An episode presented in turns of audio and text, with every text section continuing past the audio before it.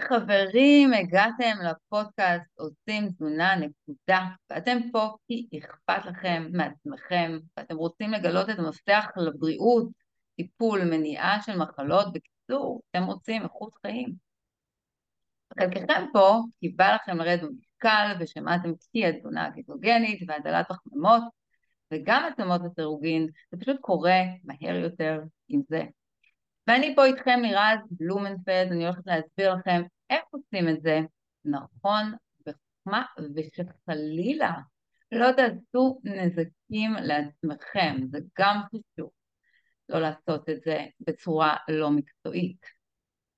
והיום אני מארחת את עידו חממה. עידו התמודד עם עודף משקל כבד וירד במצטבר שלוש מאות קילוגרם, וואו, פורף, פולי מולי, מה... אתה, מה זה הולך לספר לנו איך עשית את זה, תכף אתם תראו אותו, הוא גם הולך לספר לנו מה הוביל אותו לשינוי הזה, והוא יחשוף בפניכם את מה שעזר לו, ואנחנו נרחיב ביחד גם איך עושים למים הקפואים, ממש כמו הוראות יצרן, איך מתחילים, ועוד הרבה מתאמים, במיוחד עבורכם המתחילים והמתלבטים, אגב, אין בכלל מה להתלבט, כן?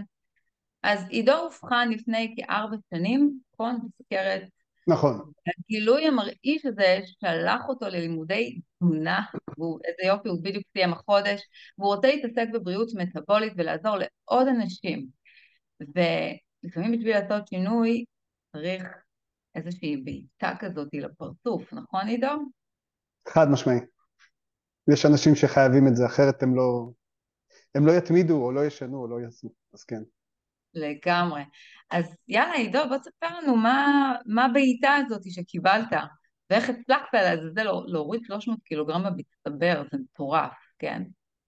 האמת שאני חושב שהמזל שלי זה שהבעיה לא התחילה מהאבחון, הבעיה התחילה מזה שהשינה שלי נהרסה, כי הייתי מתעורר שבע ושמונה ותשע פעמים בלילה לפיפי, שזה משהו שקורה להרבה מאוד אנשים שיש להם בעיות סוכר, ואני בכלל יצאתי להציל את השינה. עכשיו, זה שהיא נדפקה, היום אני יודע להגיד כמה היא חשובה לי ואיזה מקום היא מקבלת, אבל זה הוביל אותי לתוך איזשהו עולם שבו אני קודם כל מנסה לעשות הכל בשביל השינה, לא משנה אם זה מדיטציות, לחבות מסכים מוקדם, לצאת לשמש וכאלה, אבל אני מאוד מאוד מוכן לקבל עצה בעולם תוכן שקשור בשינה. ואז עם הרבה מזל וקצת שכל, הגעתי לפודקאסט שמדבר, יצא שהוא מדבר על תזונה בהקשר של שינה. בפוקס, באמצע הפרק, לא משהו שחיפשתי. וההצעה הראשונה שקיבלתי הייתה לא לאכול בלילה. כלומר, כל מה שאנשים, את מדברת המון על הנושא של צומות וצום לסירוגין, בעצם ההצעה הראשונה שאני קיבלתי היא מייצרת צום מאוד מוצלח לסירוגין או אל תאכל בלילה, שזה גם הדרך שבה רוב האנשים, ככה אני ממליץ להתחיל.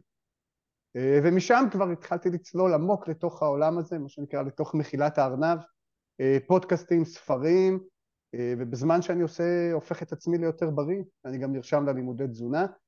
כשהגעתי ללימודי תזונה, כבר הייתי שלושים קילו פחות, בן אדם בריא בצורה יחסית, וכן, ככה זה התחיל. אז, אז זאת אומרת שהשינה היא זו שבעצם התחילה את כל הסיפור? נכון. אני משום נכון, מה חשבתי על הסוכרת. לא, לא, לא, לא. הייתי בחור גדול, כל החיים הייתי בחור גדול, אני בגיל שבע עשרה כבר שקלתי מאה ועשרים קילו, כמו שהצגת בהתחלה, ירדתי איזה חמש שש פעמים יותר מ-ארבעים ומשהו קילו כל פעם, ודווקא בגיל ארבעים ושתיים, כשהתחילה לי הסוכרת, הייתי באדם שחי עם עצמו בשלום, אולי פעם ראשונה בחיים, מבחינת איך שהוא נראה, ואני לא יצאתי לרדוף אחרי המשקל, ניסיתי לסדר את השינה. עכשיו, בזמן שאני מנסה לסדר את השינה, אני צולל לתוך העולם של תזונה, אני מתחיל לקבל עוד עצות, כמו לא לאכול אה, סוכרים מעובדים, לא לאכול פחמימות מעובדות, לא לאכול אה, שמנים מזוכחים, שזה דברים שאני בטוח שהמאזינים שלך מכירים. ואני לאט אבל בטוח נכ... נכנס לתוך העולם הזה, של תזונה טבעית, אה, לאט אבל בטוח נכנסת יותר ויותר לתוך עולמות הדל פחמימה, עם צומות לסירוגין, עם חשיפה נכונה לשמש, עם כל מיני דברים כאלה, והמשקל מתחיל לרדת, והשינה משתפ... כאילו, השינה משתפרת, והשאר קורה איתו ביחד. ופתאום אני מגלה שאני כבר, לא יודע, שוקל חמש עשרה או עשרים קילו פחות, שלא תכננתי אותם. מה שיצאתי, כמו שאני אומר, המזל שלי היה שאם הייתי מגיע לאבחון סוכרת, בטח היו דוחפים לי שני כדורים, ואומרים לי לנסות לאכול פחות שומן או משהו בסגנון, אבל דווקא בגלל שאני ניסיתי, לה, כן, ניסיתי להציל את הש... כי משהו אחד אני חייב להגיד, אני אולי לא הצגתי את זה, כשאתה לא ישן בלילה, החיים שלך נגמרו. כלומר, התחושה הזאת שאתה זומבי, שאתה אדם מת מעליך, ליוותה אותי כמה חודשים רצופים, ובאמת הייתי מוכן לעשות הכל, אבל הכל בשביל לשפר את השינה. אני חושב שזה היה המזל שלי, שבו, כאילו, את יודעת, אני מלווה היום אנשים, אתה אומר להם, אל תאכל בלילה. מה? לתמיד? קודם כל, לא, לא לתמיד, אבל רוב הזמן, בוא תתרגל לאכול באור, כמו שבני אדם עשו לכל אורך ההיסטוריה. כן, העניין הזה עם האכילה בלילה, זה משהו שאני אני יושבת עליו נורא נורא נורא חזק. לי זה, לי זה אחד באמת הדברים הכי חשובים, אה, ככה להסביר לאנשים, יפה שאתה אומר להם, אה, לא, לא עכשיו, אחר כך בהמשך, זה כאילו, אוקיי, תיקח, תתרגל, תראה את התוצאות, ואז אתה תראה שזה טוב, אתה תישאר שם.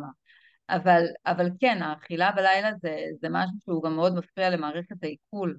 עכשיו, מה שמעניין אותי מכל מה שאמרת, זה הרי הורדת במצטבר שלוש מאות קילוגרמים, אבל כל פעם הורדת המסה, ו, ובסוף חזרת חזרה.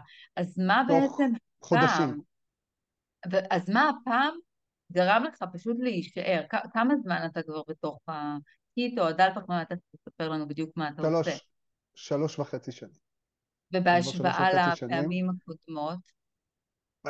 בדרך כלל זה העניין של חודשים, okay. מקסימום שנה, שבתהליך של תוך כמה חודשים, כבר התחלתי לעלות, בתוך כמה חודשים יותר ארוכים כבר העליתי את הכל, כאילו הבייסליין שלי היה מאה ועשרים ומשהו קילו, ומגיל שבע עשרה שהגעתי ל-מאה ועשרים, כל פעם הייתי חוזר, הייתי אומר שחזרתי הביתה, הייתי חוזר למשקל הבית.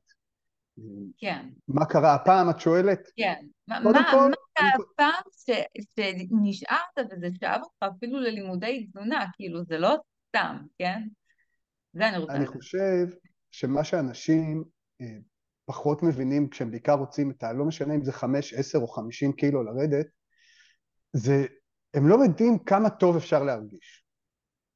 כלומר, אני למשל, כל החיים הסתובבתי עם כאבי בטן, כל החיים הסתובבתי עם גזים, כל החיים הסתובבתי נפוח, עם הרגשה, עם, עם סוג של עייפות כזאת, למרות שאני בן אדם, גם כששקלתי מאה ועשרים ומשהו קילו, אני בן אדם בתפקוד גבוה, אה, לא יודע, אני הייתי משנה למנכ"ל בחברה ציבורית, אני שמתי אותה בבורסה, אני עשיתי לה את ההנפקה, אה, זה לא הפריע לי להיות מאה ועשרים קילו ובן אדם מוצלח, אני נשוי, יש לי שלוש בנות, כאילו כל החיים, זה לא שהתחלתי לחיות ביום שגיליתי את הקיטו, אבל לא הרגשתי פיזית, מעולה, וחד, וערני, וטוב, אף פעם.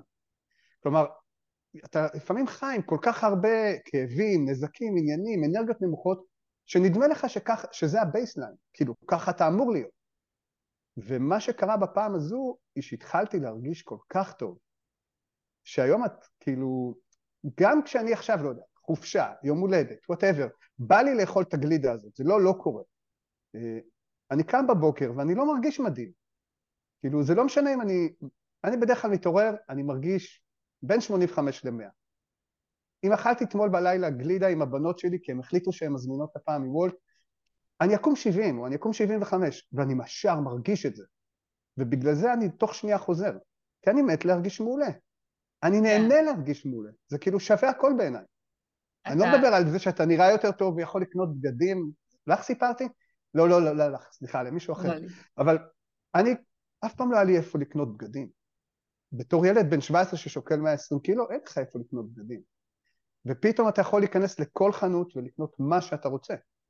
כלומר, יש כל כך הרבה דברים, כל כך הרבה השפעות חיוביות לדבר הזה, של למה להרגיש רע? למה להרגיש מאפן? למה להיות רעב כל שלוש שעות? למה להרגיש עצבני של רעב? כי כל כך הרבה דברים חיוביים, שאני אפילו לא זוכר אותם כבר. אני ידעתי שאנחנו מתראיינים היום, אמרתי, עידו, תדבר על זה שכתה מתכווה לך בטן, כי אני כבר לא זוכר את זה. אני כבר שלוש וחצי שנים בלי כאב בטן. אני שלוש וחצי שנים בלי גזים. אני כאילו לא את הערך, זה היה נראה פעם, כי זה לא כזה חינני פה, אבל את מבינה את הערך. נכון.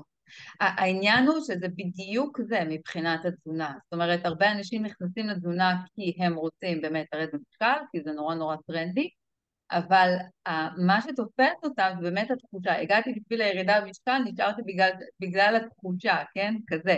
אבל כן. ברור, אנחנו יודעים שהתזונה הזאת היא באמת, היא תזונה טיפולית, והיא פותרת המון המון בעיות מסביב, אבל צריך לעשות אותה נכון.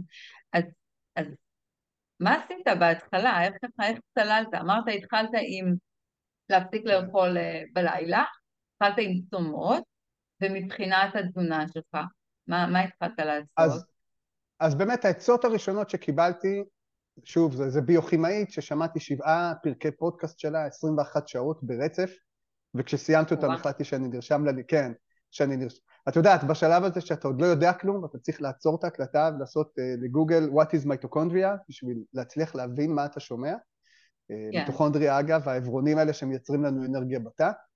Uh, אז אני הקשבתי ל-עשרים ואחת שעות שלה במשך, uh, שהקליטה עם אותו הבן אדם במשך כמה שנים, ואז באמת, כמו שאמרתי, לא לאכול סוכרים, לא לאכול פחמימות מובדות, לא לגעת בשמנים מזוכחים, זה היה העצות הראשונות. בעצם אם אתה מתחיל, אם אתה צולל לעומק מה שאמרתי עכשיו, אתה כנראה לא יכול לאכול שום דבר מעובד. כי כמעט בכל דבר מעובד, יש שמנים מזוכחים, ויש רמה כזו או אחרת של פחמימות מעובדות, בעצם אתה שולח, זה שולח אותך לאכול תזונה טבעית, וכמו שאמרתי, העצה הראשונה הייתה לא לאכול בלילה. אז אני כבר עם ארבע עצות. אוקיי? זה השלב הראשון, ואני חושב שתוך שבועות ממש בודדים, אני כבר ממש פוגש שיפור. אוקיי? כלומר, שבועיים, שלושה, אני... מלהתעורר שמונה, תשע פעמים בלילה, אני מתעורר פעמיים או שלוש. כלומר, זה עבד עליי, זה עבד מאוד מאוד מהר. ועכשיו, זאת אומרת, כן, זאת אומרת, סליחה שאני קוטעת, זאת אומרת, אתה מדבר על, על מזון לא מובד, לא מתועש, על שמנים ופחממות. אבל האם אכלת בעצם תזונה קטוגנית, עשית, עשית את החישובים עם השומן, שבעצם התחלת קודם כל עם, ה, עם ההנחיות האלה, הבסיסיות, בלי להבין יותר מדי את ההרכבים מבחינת השומן. בשלב הראשון אני עוד לא לגמרי מבין, אם את רוצה לשים על זה איזשהו לייבל, זה נראה יותר כמו פלאו, בסדר? חלבון מהחי, שמנים טובים, שמנים בריאים, שמן זית, השומן שמגיע עם החלבון כמובן וכל זה, אבל היה עוד לא מעט פירות. כלומר, אני הייתי מתעורר כמעט כל בוקר עם שייק מאוד מאוד גדול, שלפעמים יש לו צבעים נורא מוזרים, כי הייתי מכניס אליו ארוחה שלמה לתוך השייק הזה, שיכול להיות בו שתיים, שלוש מנות פרי. כלומר, הייתי יכול לשתות שבעים גרם פחמימה על הבוקר, זה דברים ש... שאני כבר לא עושה, אבל ככה יצאתי לדרך. וכשהתחלתי להקשיב ולשמוע עוד אנשים, אז היה מומחה אחר שאמר שהסוויט ספוט בעיניו הוא בין מאה למאה וחמישים גרם פחמימות. אוקיי, בוא נתחיל למדוד את הפחמימות. ואחר כך הוא אמר, אוקיי, אבל אם אתם רוצים להאיץ את התהליך, אפשר בין, עדיף להיות בין חמישים למאה.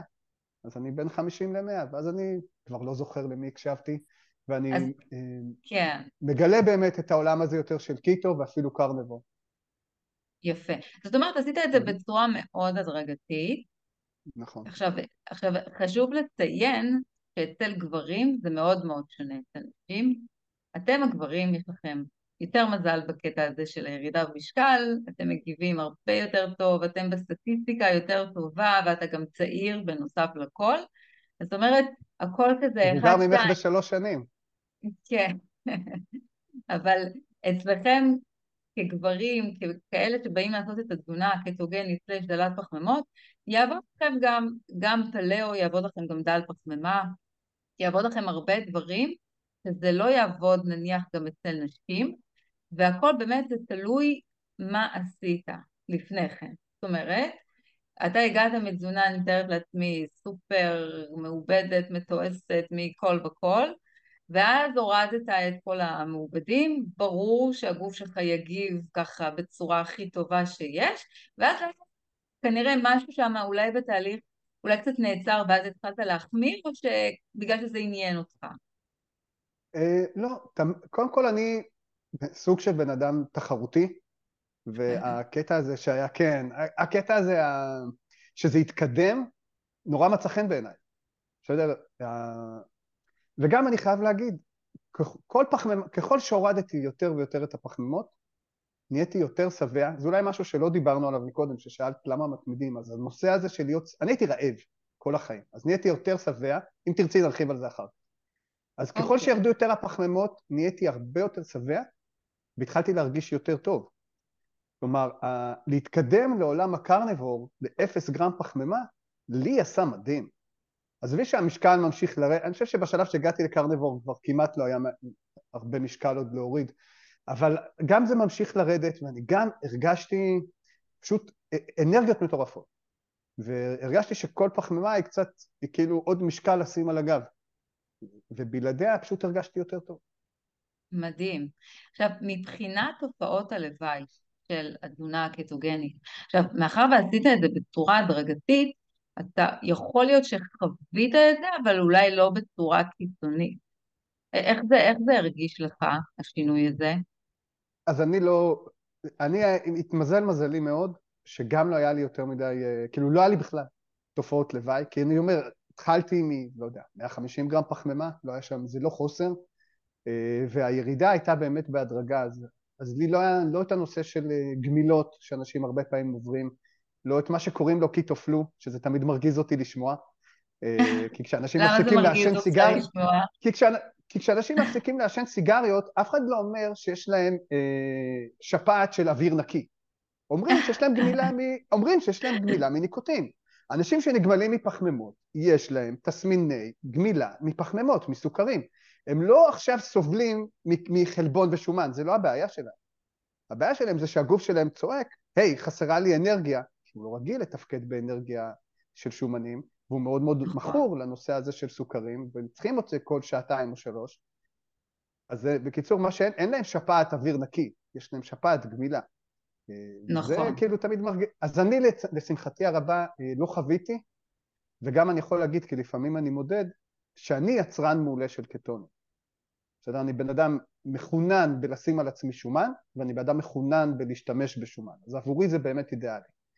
אני יודע מהאנשים שליוויתי שהרבה פעמים, אני יכול לאכול גם שבעים גרם פחמימה ועדיין להציג קטונים בדם, ברמה שהיא מספקת והיא נעימה לי.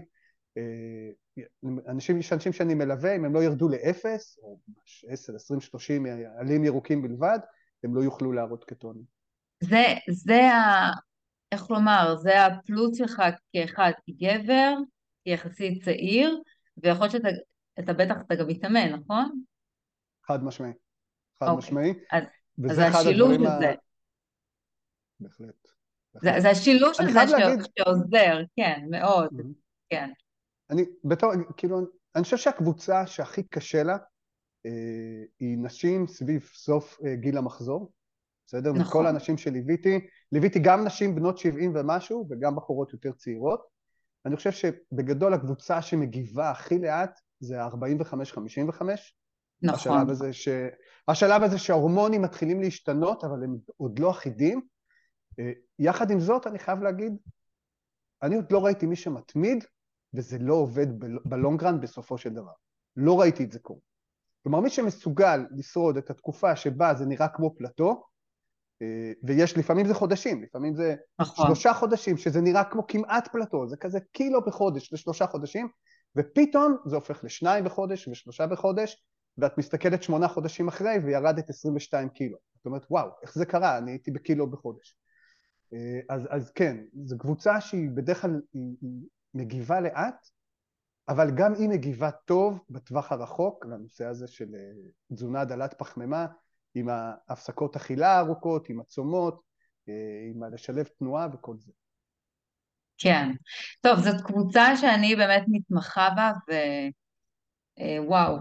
זה, זאת, התקופ, זאת באמת הקבוצה הכי קשה, ושם צריך לתקי הרבה סבלנות, זה לא אנשים שבאמת מתחילים, למרות שכן הרבה מתחילות כזה, בגלל שהם, איך, איך אפשר לומר, זה הכי, הכי נכון, כאילו, כללי המשחק השתנו, אם עד היום היא הייתה אוכלת, כאילו, כבר במיטה והולכת לישון, ועדיין הצליחה לשמור על המשקל, ואפילו אולי לרדת במשקל, אז זה כבר, זהו, תטו, נגמר, אין יותר את הפריבילגיה הזאת, ואז באמת יש כאן הרבה דברים אחרים, שהם מעבר לתזונה אגב, שצריך באמת לטפל בהם, אבל בואו נשים את זה בצד, כי זה, כי זה היותר מתקדמים, ו, וככה הייתי כן רוצה לקבל ממך, מישהו כמוך שככה ניצח את הסטטיסטיקה של הדיאטות, ראינו כבר, עשית המון דיאטות, הורדת המון במשקל וחזרת, וזה, וזה, וזה כאילו, אתה מדבר על גג שנה, כן? לא הצלחת אפילו להחזיק את זה מעבר לשנה, גם אחרי הירידה שהיא עצומה, של שלושים, ארבעים קילו. זה לא ככה סתם בקטנה.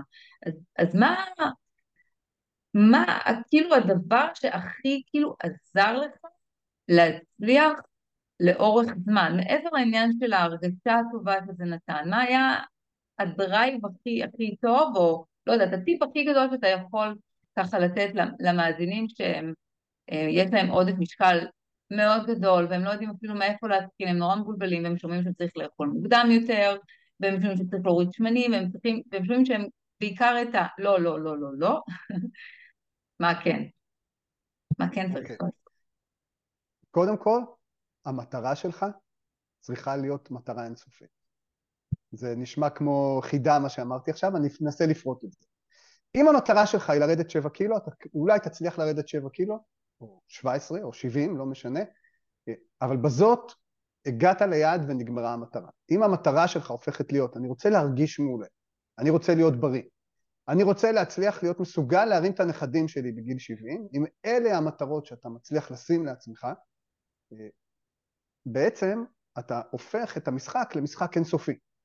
ברגע שאתה משחק בחוקים של משחק אינסופי, לא משנה כמה דחקת היום בחדר כושר, משנה שנכנסת לחדר כושר. אתה נכנס גם היום וגם מחר וגם בשבוע הבא. ובעצם הדרך האמיתית היא להצליח לבנות הרגלים שהם טובים, שהם מתכתבים. את קראת לזה הוראות היצרן, ש, שזה חלק מה, כאילו, סיפרתי עכשיו שאני כבר נותן הרצאות, אז יש לי אחד ההרצאה של איך לנצח את הסטטיסטיקה של הדיאטות, והשנייה היא במקרה, באמת נקראת הוראות היצרן של הגוף. ההרגלים שלך צריכים להתכתב עם הוראות היצרן של הגוף האנושי. עכשיו, הגוף האנושי הוא לא נולד בעידן של שפע. שתיים וחצי מיליון שנים היה חסר מזון. מישהו בשורה, בשורת ההיסטוריה שלכם, והיא לא, היא לא רחוקה מאיתנו, אנחנו בני ארבעים, זה או ההורים שלנו, או הסבים שלנו, או ההורים של הסבים שלנו, הם חוו רעב. בישראל בשנות ה-חמישים היה צנע במדינת ישראל. עכשיו, אם אתה מצליח לייצר הרגלים שמתכתבים עם מה שגוף אנושי צריך בשביל להיות בריא, וזה לא משנה אם זה תנועה, אם זה שמש, אם זה אימוני כוח, אם זה לא לאכול בלילה. אם אתה מצליח לייצר הרגלים כאלה ולאהוב אותם, והם צריכים להתחבר עם מי שאתה, והם צריכים להתחבר עם היומן האישי שלך, הם צריכים להתחבר עם האוכל שאתה אוהב. אם יש אולי בעצם הדבר הכי גדול שאני שיניתי, אני יצאתי לדרך, אמרתי קטוגני, זה לכל, ה, לכל המין האנושי. אני עדיין עומד מאחורי זה. אבל לא כולם ילכו אחרי זה. אז אתה צריך למצוא מה אנשים אוהבים לאכול. ואתה צריך למצוא, לחבר בין מה אנשים אוהבים לאכול למה גוף אנושי צריך. בסדר, אם יש כזה קבוצה, עיגול של כל מה שגוף אנושי צריך, ועיגול של כל מה הבן אדם הזה אוהב לאכול, אתה צריך את הנקודת חיבור ביניהם. ואם אתה מצליח לחבר ביניהם, ולגרום לבן אדם לאכול את זה ל-שמונים או תשעים אחוז מהזמן, אז אתה יכול לגרום לו להצליח בתזונה שלו לאורך זמן. בוא נגיד לא עד המוות, לעונה הזאת של החיים שלו. נשים, כן, כי לנשים, למשל, יש לך עונה עד גיל ארבעים וחמש בערך. ויש לך עונה בין ארבעים וחמש לחמישים וחמש, ואז יש לך את העונה הבאה. זה עונות שונות. עכשיו יכול להיות ש... לא יודע, אם אתה מלווה ספורטאי, אז, אז יש לו את ה... מתי יש סיזן, ומתי יש פרי סיזן, ומתי יש פוסט סיזן. החיים אותו הדבר. אז ברגע שאתה מצליח לייצר את ההרגלים האלה, אתה מצליח... תמיד אומרים לנו, זה לא דיאטה, זה אורח חיים. עכשיו, זו מילה שאני לא יכול לשמוע אותה, כי גדלתי, גדלתי עם העטפות האלה. אז אני קורא לזה הרגלים, למרות שזה אותו הדבר. אם אתה בונה הרגלים טובים, גם כשאתה fall off the wagon, גם כשאתה נופל, אני אוהב להשתמש במילים האלה, שאתה לא בדיוק בתוך התוכנית תזונה הרגילה שלך, מההרגל, אתה קם מחר בבוקר, ואתה הולך לאימון, או אתה קם מחר בבוקר, ויוצא לשמש, או אתה קם מחר בבוקר, ומצליח לייצר, אם בחיים שלך הצלחת ליצור שאתה עושה עשרת אלפים צעדים ביום, כי אתה, אני למשל לא מזמין יותר סופר, זה האינטרנט. המכולת רחוקה אלף צעדים הלוך חזור, אני הולך בין פעם לפעמיים ביום, הנה אלפיים צעדים שעשיתי כל יום. גם אם אכלתי אתמול קראפ, בסדר, אכלתי אתמול מעובד, גרוע, הזמנו דומינוס פיצה הביתה, אני עדיין קם בבוקר הולך למכולת, קם בבוקר הולך לחדר כושר, קם בבוקר ועושה את הארוחת ארבע ביצים שלי, או חמש או שש. אז כן. כאילו, ה- ה- אז ההרגל הזה, ברגע שאתה מרגיל, ואתה בחרת לעצמך מטרות ארוכות טווח, אז אתה, הסיכוי שלך להצליח עולה בסדרי גודל. את קוראת לזה מועדון החמש, אני קורא לזה לנצח את הסטטיסטיקה של הדיאטות, היכולת להתמיד בזה לאורך זמן, זה חייב להתכתב עם מי שאתה, וזה חייב להצליח לדבר אליך, ולהצליח לגרום לך לקום בבוקר ולעשות את זה עוד פעם. כן. אז, אז בוא, בוא נעשה דבר כזה, שזה יהיה גם יותר. עכשיו, נניח עכשיו מישהו חדש נתקל ואמר, וואו, עידו, הוריד, בוא נשים רגע את ה-שלוש מאות קילוגרמים האלה במצטבר. הוריד ארבעים קילו, קצת יותר. הוריד ארבעים קילו, וזאת הפעם הראשונה שעידו מצליח לשמור על זה לאורך זמן, ולא רק זה, הוא מרגיש נהדר, הוא מתפטר מהעבודה שלו, הולך לפתוח עסק חדש, בתחום רוצה ללוות אנשים, זה הפך להיות כבר אה, סוג של אה, אה, חלום, משהו שכאילו מוביל אותך. זה, זה, זה אומר המון, כן? אז, אז בוא נעשה דבר כזה. מישהו חדש ששמע את כל הדברים האלה, אומר, אוקיי, אני רוצה כמו עידו. איך אני, עכשיו, איך אני מתחיל מחר עכשיו? מחר בבוקר, מה אני עושה? אז קודם כל, בוא נציין את הדברים החשובים, וצריך להבין שזה תהליך, בסופו של דבר, זה לא בומטרח, נכון ששומעים כזה במדיות, ברשתות, ורואים בכל מקום שהתזונה הקיטוגנית מעיפה את כל הקילוגרמים מפה לשם, זה מאוד תלוי בן אדם, צריך לבוא ממקום של כאילו מה ששלי אני, ומה שנגיד עידו או מישהו אחר, זה, זה הכסף שלו. אז לא כל הכסף, לא כל הכספים הם יהיו אותו הדבר. אז עידו ציין שהוא הוציא בעצם את כל מזונות המעובדים, המתועשים, שזה השמנים הצמחיים כמו הקנולה, הסויה, כל השמנים האלה שהם בעייתיים. אגב, מי שרוצה לקבל את הרשימה של כל המזונות באמת, כאילו אחד לאחד, יכול להיכנס לאתר הבית שלי, יש שם רשימה, תחת הקטגוריה של תזונה קיטוגנית, יש ממש רשימת קניות, עשיתי שם, אז אפשר להיכנס ולקרוא את זה, לקרוא את זה שם, לקחת את זה משם, ככה זה יראה לכם יותר ברור, אנשים יותר ויזואליים, לראות את זה בעיניים. זה דבר ראשון, להוציא את השמנים הלא טובים, להוציא את האוכל הלא המעובד. עכשיו, מה זה מעובד? מעובד זה כל מה שמגיע באריזה, בקופסה, יש לו רשימת מרכיבים מאוד מאוד ארוכה, שאנחנו לא באמת מזהים מה יש שם, אנחנו מעדיפים לאכול מזון, שאנחנו יכולים לראות את האמא ואת האבא שלו, אנחנו רואים את הצורה שלו, אנחנו יודעים שזה אוכל, אז זה זה, בשר, דגים, ביצים, ירקות, דברים כאלה. בין אם אתם מתחילים עם תזונה שהיא דלה מאוד פחמימות, או כמו שעידו עשה, שעדיין לא הוציא את כל הפירות, בשלב הראשוני זה גם טוב, זה מעולה, ואפשר לעשות את זה בצורה מודרגת, לצמצם באמת את טווחי האכילה, שאנחנו אומרים, אוקיי, לא, לא נדבר על צומות, לא נפחיד אנשים ככה מההתחלה. אגב, הצומות זה מגיע תוך כדי תנועה, וכשכבר, ואם, כמו שתיארת, שאתה הלכת ונהיית יותר ויותר שבע. זה בגלל שהוצאת את הפחמימות, העלית כנראה את כמות השומן. אנחנו עושים המרה, אנחנו מעבירים במקום את החלק של הפחמימות, אנחנו מעבירים לשומן, אוכלים יותר שומן, מוציאים את הפחמימה, זה כל הסיפור. כן, אפשר להקליל את זה, להפוך את זה לכזה קל. ואז לא אוכלים בלילה. אתה אומר לא בלילה, אני אומרת שש, שבע, תלוי בן אדם, אני לא יודעת מה ההנחיה אצלך.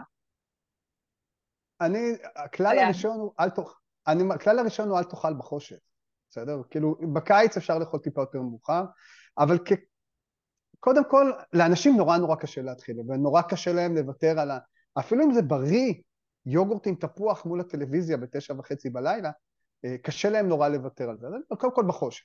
לאט אבל בטוח, רוב האנשים שאני מלווה מגלים שהם מאוד מאוד נהנים לסיים בין ארבע לשש את הארוחה האחרונה שלהם, לא להכניס יותר, לתת לגוף מלא זמן לפני השינה. אבל קטעתי אותך באמצע, אז אם, את, אם יש עוד מה לשאול או שאנחנו כן, קופצים כבר לאיך מתחילים. אבל, אבל יפה, ארבע לשש, זה, נאמר שזה מתקדמים, זה יותר למתקדמים שהם כן. יגיעו כן, כן. למתחילים. מתחילים... מתחילים כשהשמש יורדת, זה הביס האחרון. שבע, שמונה, אני מעדיפה לאזור של שבע, תלוי, אם זה נשים אגב, אז הן צריכות להיות הרבה יותר ספציפיות, אם זה גברים, זה יכול לעבוד להם גם בשמונה, נצוי ותהייה, נצוי ותהייה, לראות מה עובד יותר ופחות.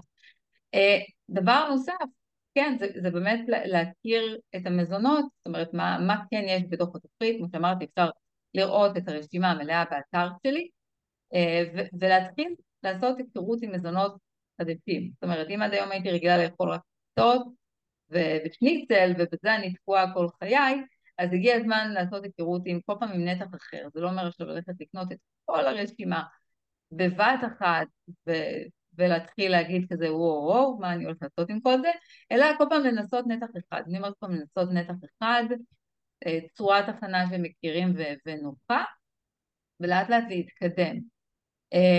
אנחנו לא נדבר על צבעונים וצבחונים, זאת זה כבר קטגוריה לפני עצמה, למרות שגם אתם מוזמנים, יהיה לכם יותר קשה, זה אין מה לעשות, זה הופך להיות הרבה יותר קשה, יותר מאתגר, אבל אפשרי, וזה באמת הדברים הכי חשובים, וכמובן להעלות בהדרגה את כמות השומן באוכל, שזה הדבר הכי הכי הכי חשוב.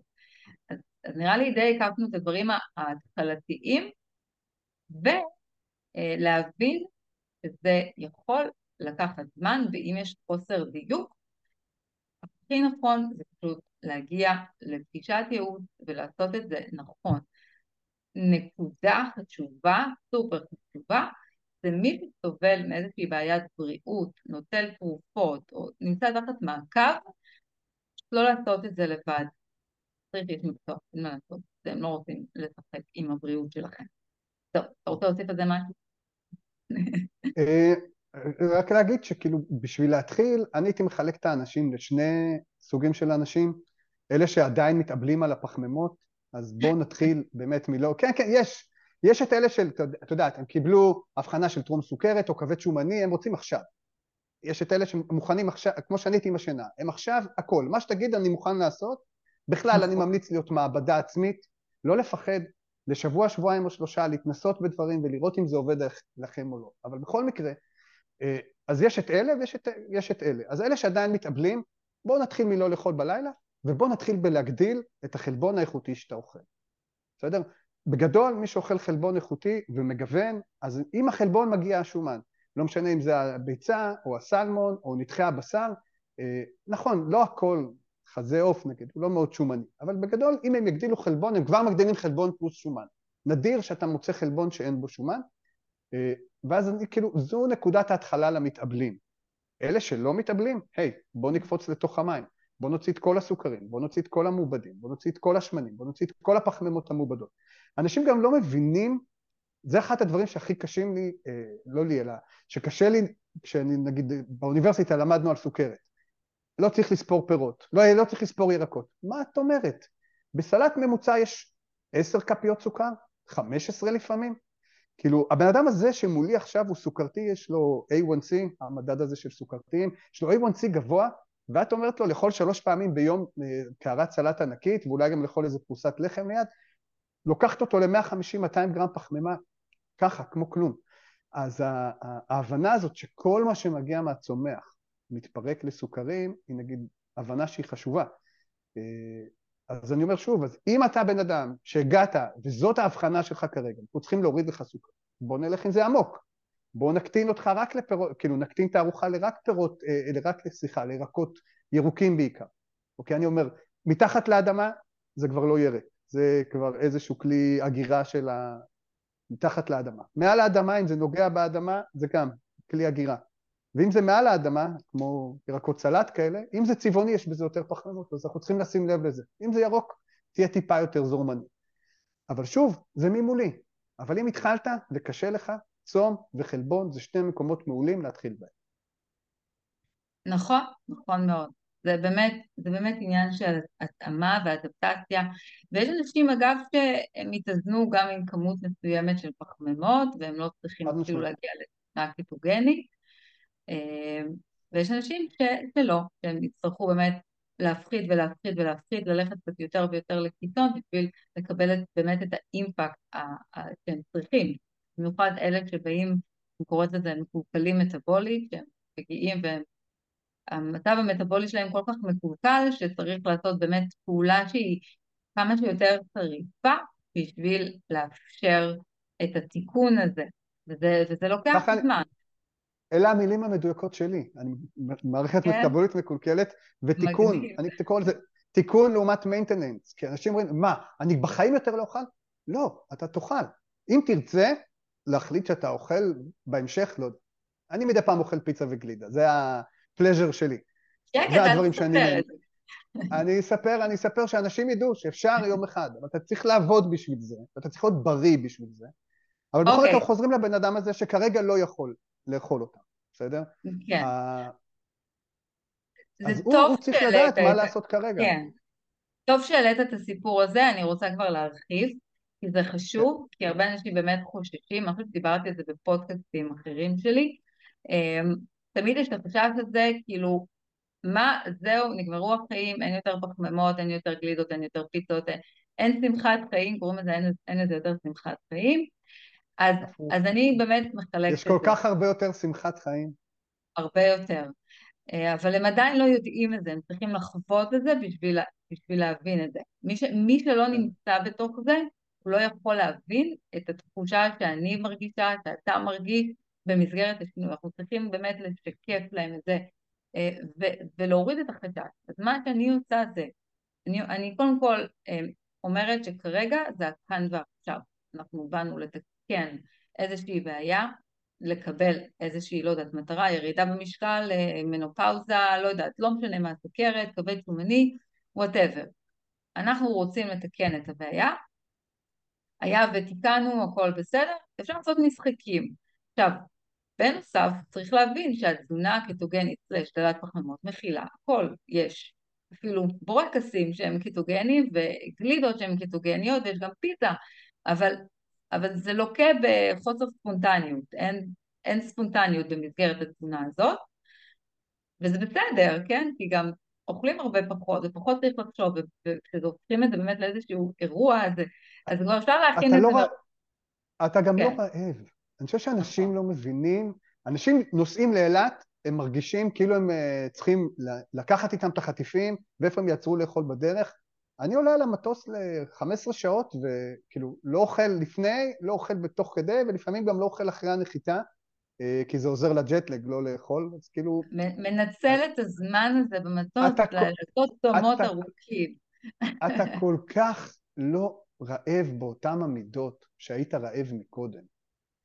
אני, אני מצטט עכשיו מישהו אחר, אבל אני לגמרי יכול להשתמש ולהבין את זה. הרעב שלי היה צורח. כי אני יכול לסיים שני מגשי פיצה ועדיין להיות רעב. הרעב שלי לא הפסיק להיות נוכח. תמיד. הייתי רעב כל החיים. והיום אני מסתובב רוב הזמן שבע גם כשאני לא אוכל. אני אכלתי אתמול פעם אחרונה בחמש, הספקתי הבוקר להיות בחדר כושר ובסאונה, ולבוא להקליט איתך, השעה כבר אחת עשרה ועשרים, אני עוד לא אכלתי היום. אני לא רעב. אגב, אני אוכל כי אני בעונה שאני מנסה למקסם מסת שריר, אבל הייתי בעונה שאני מנסה להוריד בה במשקל, אולי לא הייתי אוכל היום בכלל.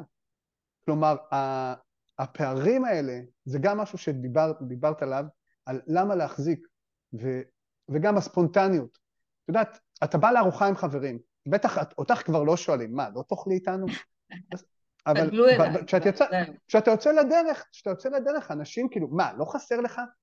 ואני רוצה להגיד, אנחנו התבלבלנו, כחברה. אני באתי להיות איתכם, אני באתי לשבת עם החברים שלי, ולהעביר את הערב הזה בכיף. לא באתי בגלל הפיצוחים, או בגלל העל האש, או בגלל הפיצה. באתי בשביל להיות עם האנשים שאני אוהב להעביר איתם את הזמן.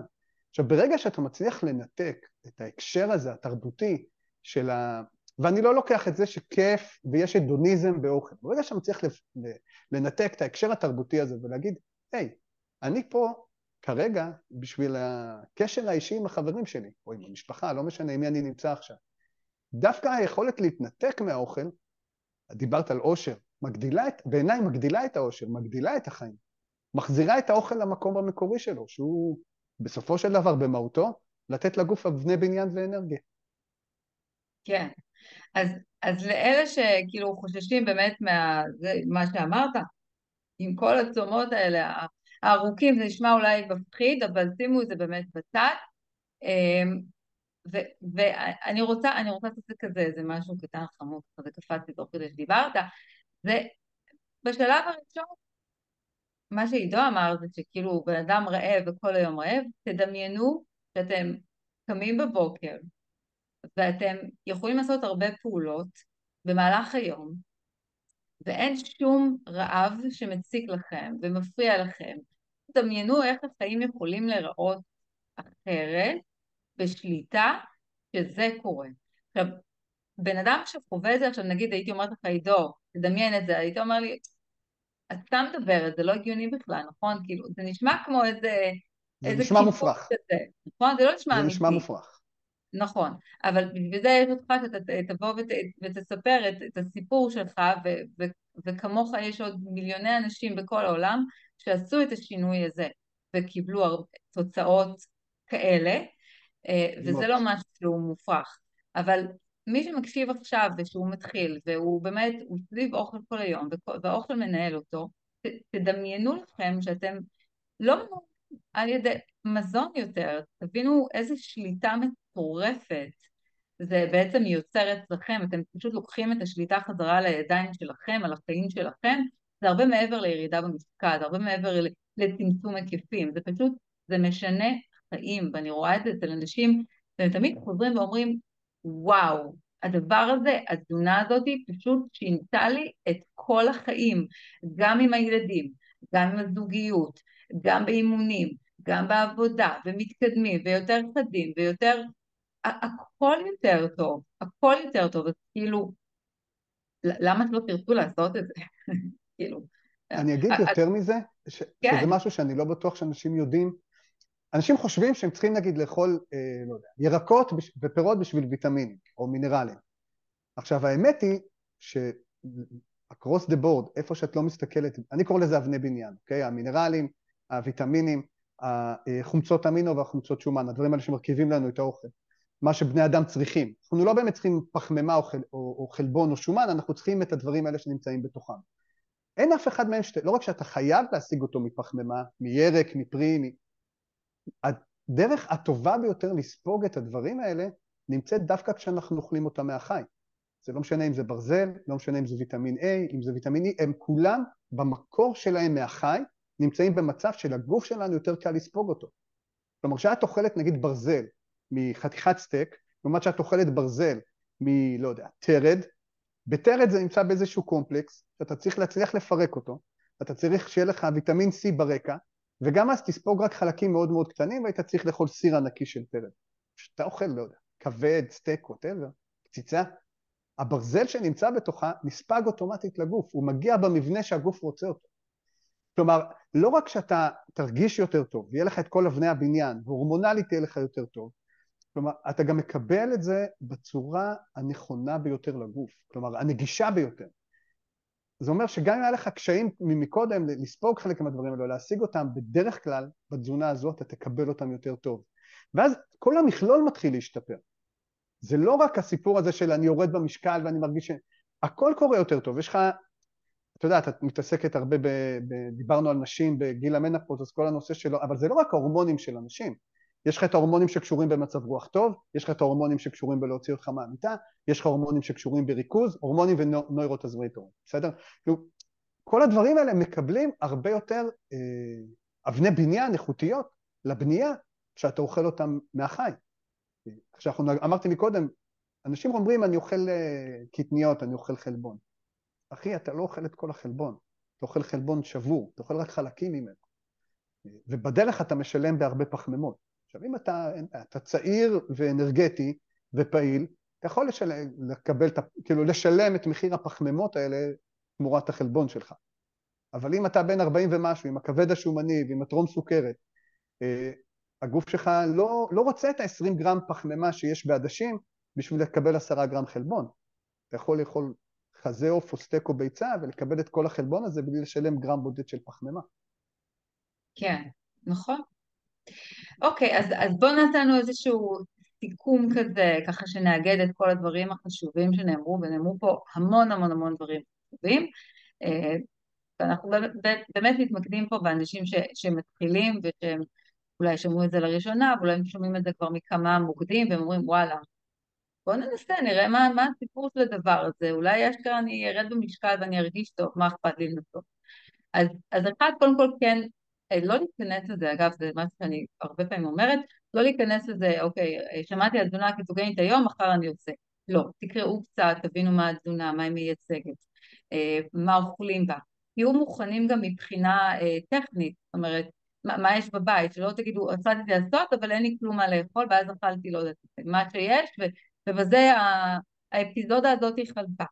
אז קצת תכנון. אחרי שבוע הם אומרים לך, לי זה לא עובד. כן, לי זה לא עובד. זה לא עובד כי לא באתם ממקום של לעשות... אפילו עוד לא עשית את זה. אז מעבר לרצון הזה להרגיש יותר טוב, צריך גם לעשות את התכנון הזה נכון.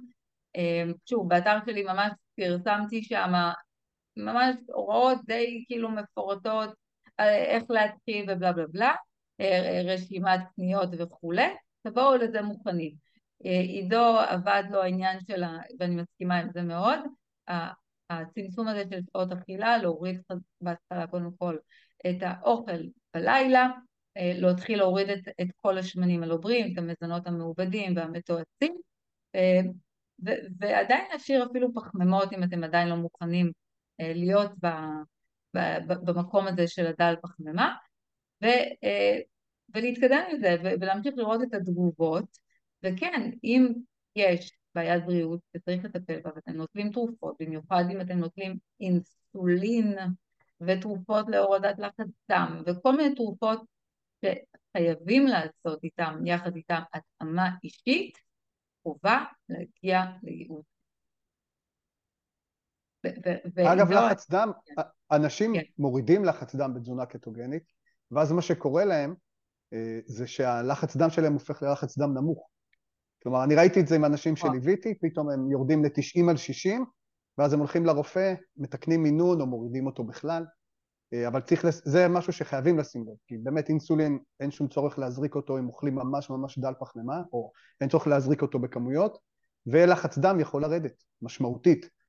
אז צריך לשים לב שאתה לא משמעותית. כלומר, אני ראיתי אנשים על תשעים שישים, אנשים שבאו מלחץ דם של מאה שבעים על מאה שלושים נגיד, קיבלו כדור לתקן את עצמם, להיות מאוזנים, התחילו כמה חודשים בתזונה דל פחמימה קטוגניש כזה, ופתאום הם הגיעו ללחץ דם מתחת לתקין. ואז באמת זה הזמן להוריד את הכדורים.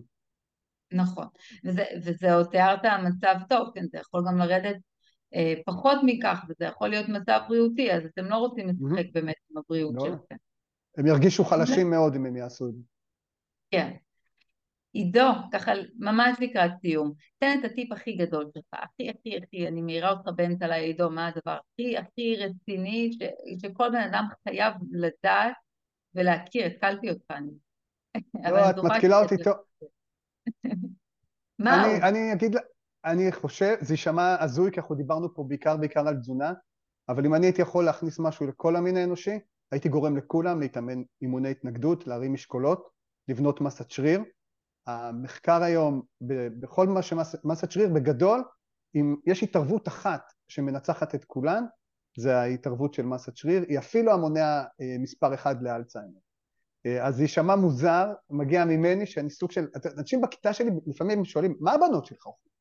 כי הם בטוחים שאני, אני כזה מטיפן, שהם בטוחים שהבנות שלי אין, הבנות שלי אוכלות הכל, בסדר?